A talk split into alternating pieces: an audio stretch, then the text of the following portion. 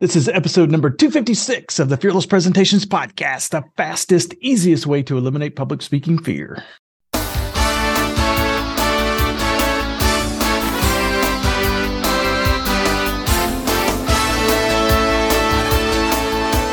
Want to absolutely eliminate public speaking fear? This podcast is the answer. Here's the guy who literally wrote the book on fearless presentations, Doug Stannard.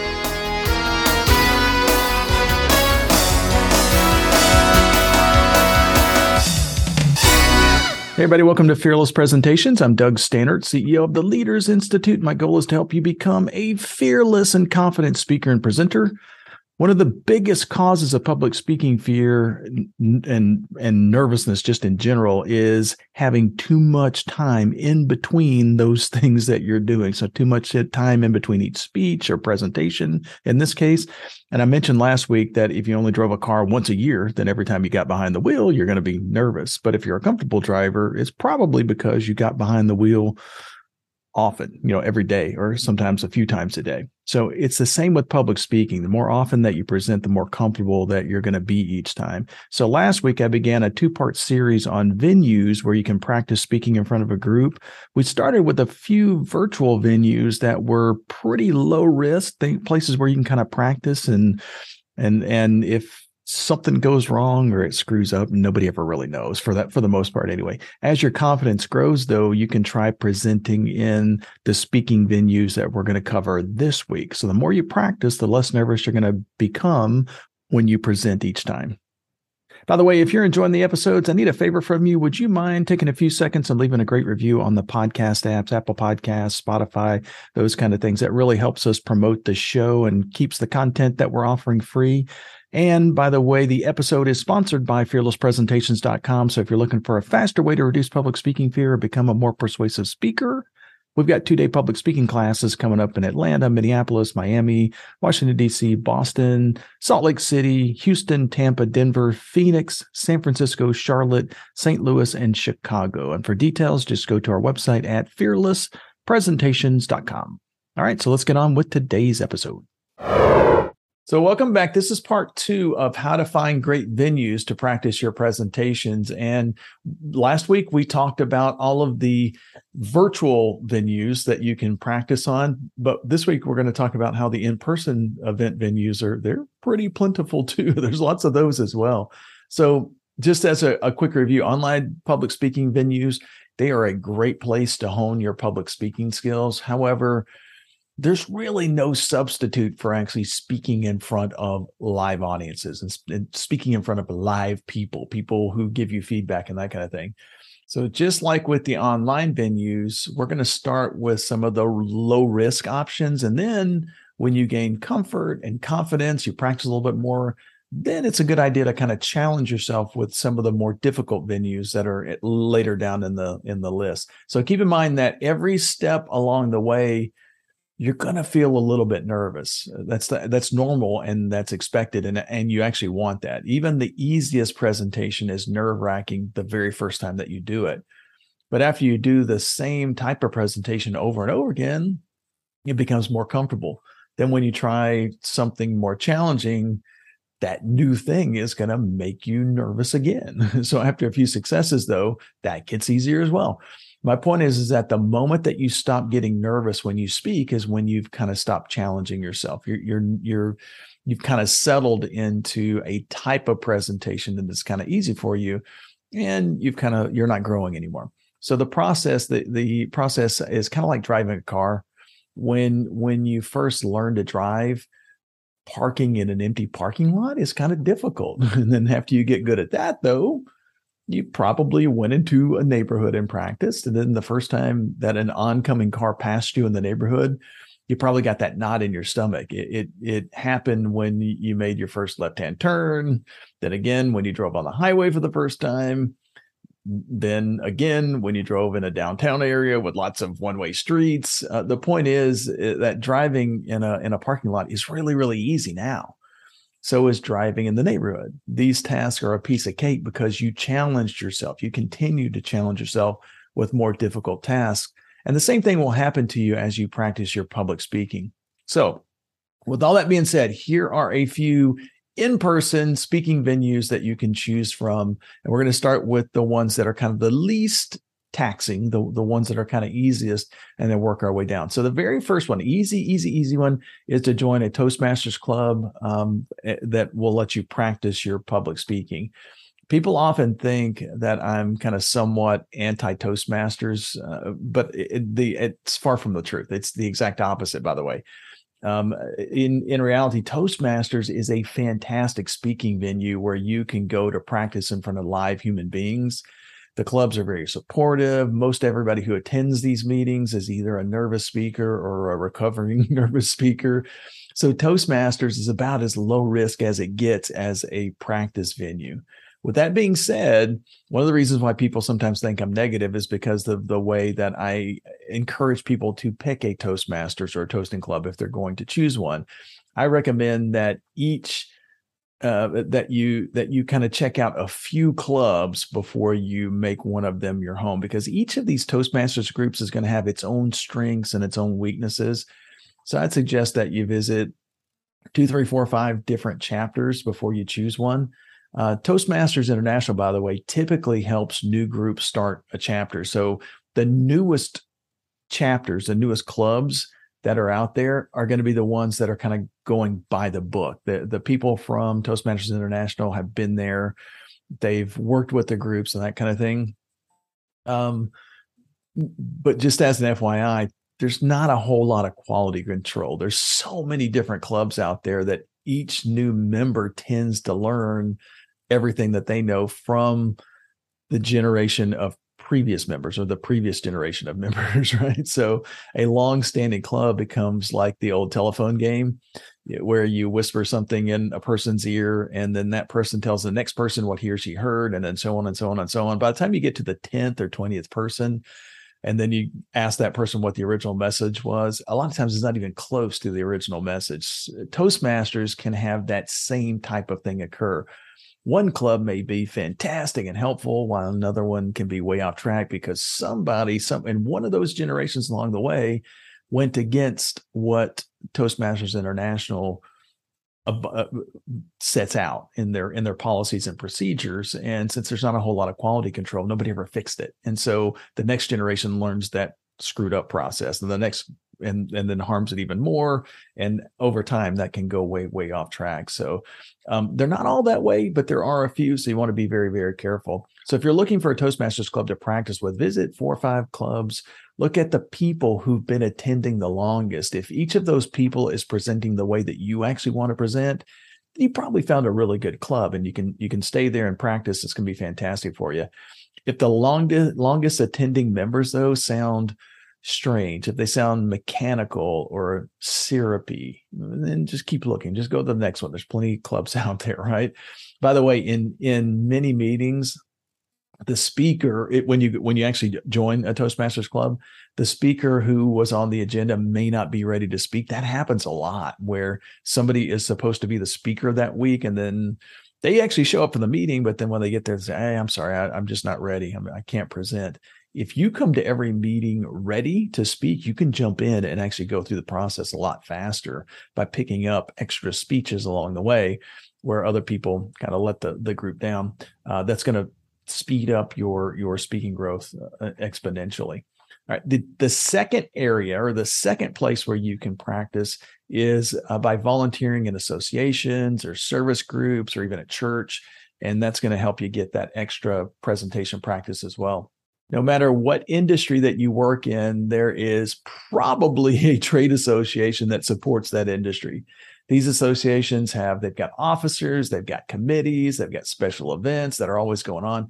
Uh, each of these roles offers many different types of public speaking opportunities where you can get some practice. For instance, if you actually run for an office, you're likely going to give a speech or two before the election. And then after you're elected, you'll likely give reports at meetings and and things like that. And the same type of thing what happens when you get on a committee, when you go to committee meetings. Special events also allow you to practice. It might be something as simple as a career day at your kid's school. That's a special event. Or maybe your office organizes a, a give back day and if you're if you volunteer to help you could offer to present the donation to the charity in front of the in front of your coworkers and that kind of thing service groups like Rotary clubs and Kiwanis and Jaycees um, are they they offer tons of public speaking opportunities. So just like with the associations, these groups also have elected offices and committees. Uh, so, but for each of those roles, you'll likely be nervous the first time that you do it, just as an FYI. But then, you know, if you do it week after week after week, the role of speaking becomes more comfortable. Eventually, the role kind of becomes second nature, just like what we talked about with learning to drive. So, those first few times that you speak, it's kind of low risk because your fellow members they relate to you because they will likely have already been through that process themselves they will probably have been in one of those positions that you're in now and know how nerve-wracking it was the first time and realize that it's that's a that's a growth process so by the time that you finish your term the group's going to look to you as a, a, leader they'll they'll get over the first couple of flubs that you do because you'll get really good at it in a very short period of time uh, another good venue for practicing your public speaking is at church. Your church is always looking for people to lead classes or special events. But before I ever considered speaking as a career, by the way, I volunteered to teach a Sunday school lesson at church, just a single lesson.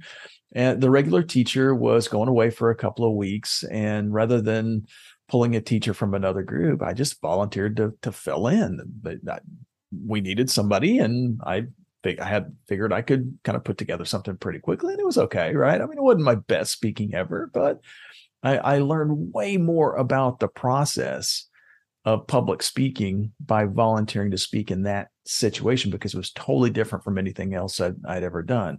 And you can have the same type of experience. You can get different places that you can practice and get better at speaking in things where you're not comfortable when you get started, but after you do it a few times, eh, you get pretty good at it. Another good venue, by the way. So um, it, it's along the same lines, but a little bit different. Is to instead of joining one of these civic or or social groups, you you could be a guest speaker at social clubs and associations, sometimes even chambers of commerce. Every city in the U.S. has dozens and dozens of different social clubs, like Rotary clubs, Kiwanis, Lions clubs, uh, chambers of commerce, all that kind of stuff. Each of these clubs will often have a weekly meeting and will ask to have a weekly speaker, right? If you do the math, that's hundreds of different speakers that are needed every single week. Um, and there's 52 weeks in the year. So your odds are pretty good that you can get get asked to speak at one of these things if you just kind of let people know that you're available. This takes a little bit of legwork, but it's a great way to get some practice. Um, all you really have to do is just Google the word Rotary Club and then your city or state, or Kiwanis Club and your city or state, or Lions Club and your city or state. Uh, just insert the service organization that you prefer there. You'll most likely find a website with information about that club's meeting times then all you really have to do is just show up at one of the meetings. If they're going to meet every Thursday at noon, just show up one of those Thursdays at noon. Ask who the person within that group is that organizes the speakers for their meetings. They're most likely going to bring you to that person right away if you're there. Just tell the organizer the topic that you speak on and ask to be a guest speaker. Typically, the, the speeches that are given at these um, these groups, these these weekly meetings, are typically ten to twelve minutes long, so they're fairly easy to put together. Um, your topic needs to be informative to the community, though, or or to the business world at least. And most often, as long as you're entertaining, they're going to invite you to to speak. So after you do this once, though, look out because the word will spread really really quickly if you're if you're any good at all at speaking in front of a group because you'll likely start to get calls from the other groups almost immediately because once they find one they tend to share the the name of that person the contact information because if you did really well at one of the groups the other groups haven't seen you yet. So a lot of times you'll get those those those calls right away. Uh, for for chambers of commerce and trade associations they can be a little bit more difficult to get to speak to but if you sponsor a meeting they'll they'll often let you say a few words during the meeting. Uh, many of our customers are meeting planners, so we sometimes sponsor the monthly Meeting Planners International meeting. That's the trade association, one of the trade associations for meeting planners, and we'll sometimes go and and just sponsor the meeting. Every time that we do that, we get a chance to give a quick five minute speech to the group about who we are and what we do and how we can help them solve problems. Uh, you can do the same thing. So it does cost a little bit to do that, but it's it's guaranteed. You you pay the fee, you get the five minutes to to speak.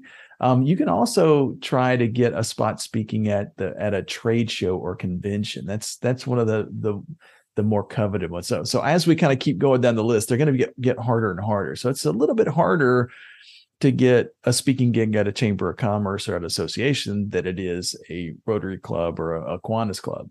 Uh, on this, when you get to the, like conventions or trade shows, this is where it's going to start to get more challenging. So this is one of those that you want to save toward the end after you start to really develop your skill a little bit. The trade shows and conventions, they often have breakout sessions where they're going to need lots of speakers. The really, really big ones, it, a lot of times people don't don't kind of think through the process. But if you're if there's like 10,000 people at a at a at a convention or a, a three day meeting, and uh, they're going to have breakout rooms or breakout sessions, sometimes two or three of those days that means if they want to keep the number of people in each breakout room to about 50 that's a lot of speakers at any given time. And uh, since they will need a lot of speakers a lot of times if you just let them know what you speak on and if it's in line with the core of that association or that con- conference you know there's a chance that you can you can get a gig speaking at one of these um, so uh, if you if you reach so basically these convention organizers there's they're always looking for good speakers. So if you reach out to them uh, while they're going through the process the process you kind of make their job easier. So keep in mind though that these organizations begin filling speaking spots well in advance. So they they often want to to use the list of speakers as a way to get more people to attend the conference. So they may be filling speaking slots for for meetings that won't happen for at least a year, sometimes two years.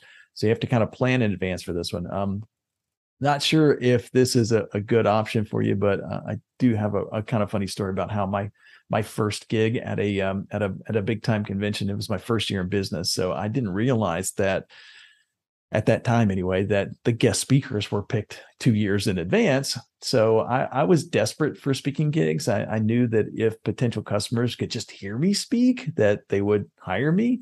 So I joined a committee at the local Chamber of Commerce here in Fort Worth that was that was organizing this thing called the Entrepreneur Expo. It was the biggest expo that we did in, in Fort Worth at the time. It was the one that everybody wanted to speak at because there's 20,000, 30,000 people come to this thing. Huge, huge conference.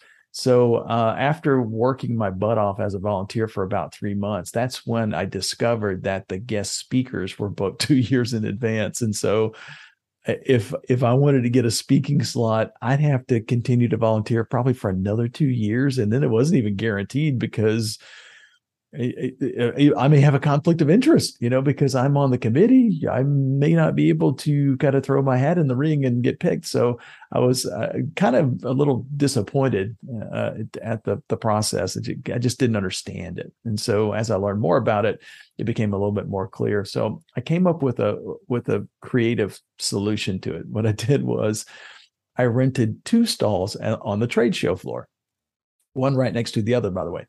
So um, typically on the trade show, that's where you get a chance to put your booth and and your business cards and maybe play some videos of of whatever it is that you're doing and or give some samples that kind of thing.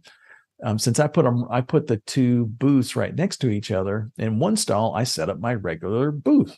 In the other stall, I just set up chairs in a classroom setting and then I went to like a, a, FedEx, which it was Kinko's back then, but I had boards printed up on the with the different presentations and the titles and and the times that I was going to be speaking on these topics. And as people came by my trade show booth, I invited them to come back for the presentations at the specific time. So basically, I created my own breakout room presentation on the trade show floor, and it worked out pretty well. Uh, by the way, it was a little uncomfortable because most of the time there weren't there was the only people that were sitting in the chairs when i would start to speak were people that were resting and but a lot of times the people that were resting would continue to hear the rest of my presentation if i was only speaking for 10 minutes anyway 15 minutes anyway. And um, and as i was speaking more and more people would start to gather around. And by the time i would finish most of these all the chairs were filled and there were people kind of gathered around because it, it it, it drew a crowd. It was one of those things where people wanted to stop because they wanted to see what everybody else was was paying attention to. So I'm not saying that's the best way to kind of get a speaking gig, but it's a creative way and and it's and it's an easy way to kind of do it eh, so that it's kind of low risky. So that takes that really high risk one of putting your name eh, in for the breakout rooms at, at a convention and uh, lowering the risk down pretty dramatically, which was what I was looking for in my first year in business. Uh, just so you know, though, there are plenty of great venues to to practice your your presentations. And if you just follow the tips that I gave you uh, in this episode, and not in in addition to the ones I gave you last episode, it should get a whole lot easier. Um, just be on the lookout and volunteer when you get a chance. It will allow you to hone your public speaking skills, all great public speakers started off just like you are. Practice is practice, no matter where you do it. Uh, so, using your new skills with enough repeated frequency turns these new skills into habits. And then those habits become more solid skills in your tool belt. So as your reputation grows, so will the opportunities that that come your way. So thanks a lot for being a part of Fearless Presentations. We'll see you next week.